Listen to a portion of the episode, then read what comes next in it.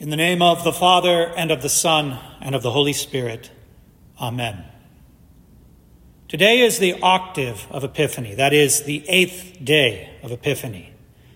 Many of the great feasts of the church were celebrated for at least eight days, a whole octave or more. Such is the case, such is the case with Christmas, Epiphany, Easter, Pentecost, and a number of other festivals, particularly those of the apostles. But if you've never heard of the octave of the Epiphany before, it's probably because you know it by a different name the baptism of our Lord. The text for the octave of Epiphany is the account of our Lord's baptism from John chapter 1. Matthew, Mark, and Luke record the events of Jesus' baptism. He stepped down into the water. John the baptizer protested, saying, I should be baptized by you. Jesus answered, This is necessary to fulfill all righteousness. John consented, and as Jesus was baptized, the Father spoke from heaven, saying, This is my beloved Son. None of this is recorded in John's account. In fact, John doesn't actually tell us of the baptism of Jesus at all. Yes, he recounts that the Spirit descended from heaven like a dove, but without the other Gospels, we wouldn't know when this happened. Instead, the Gospel of John tells us the purpose of baptism. The baptizer says, I came baptizing with water in order that he should be revealed to Israel. The word revealed is the same root as epiphany. It's why this text was appointed for the octave of Epiphany.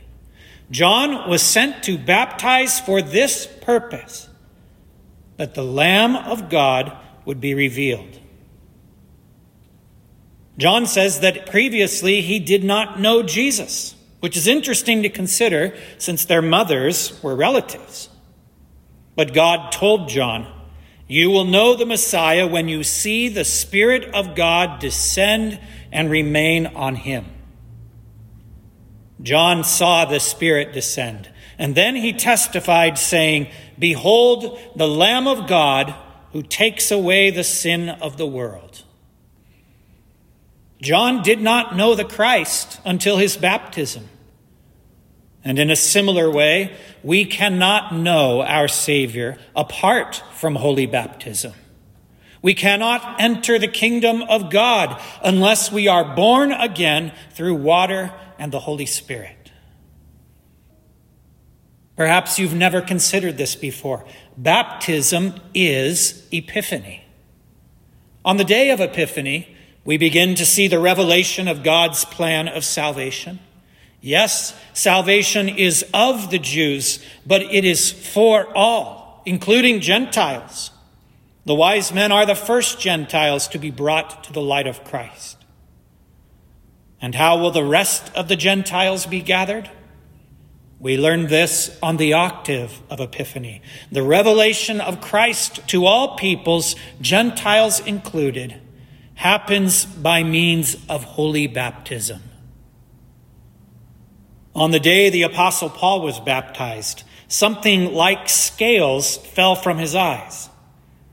And so it is for all of us who have been baptized into Christ. The Holy Spirit descends upon us, opening our eyes to see and know our Savior. Behold, the Lamb of God who takes away the sin of the world. Apart from the Holy Spirit's work, we might know some historical facts about Jesus. That he was a man who lived and died 2,000 years ago. That he was a great rabbi who had a profound effect on his followers, even on the world.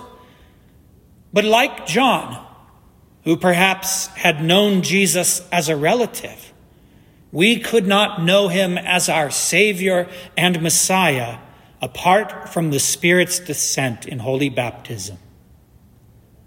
No one can say Jesus is Lord except by the Holy Spirit.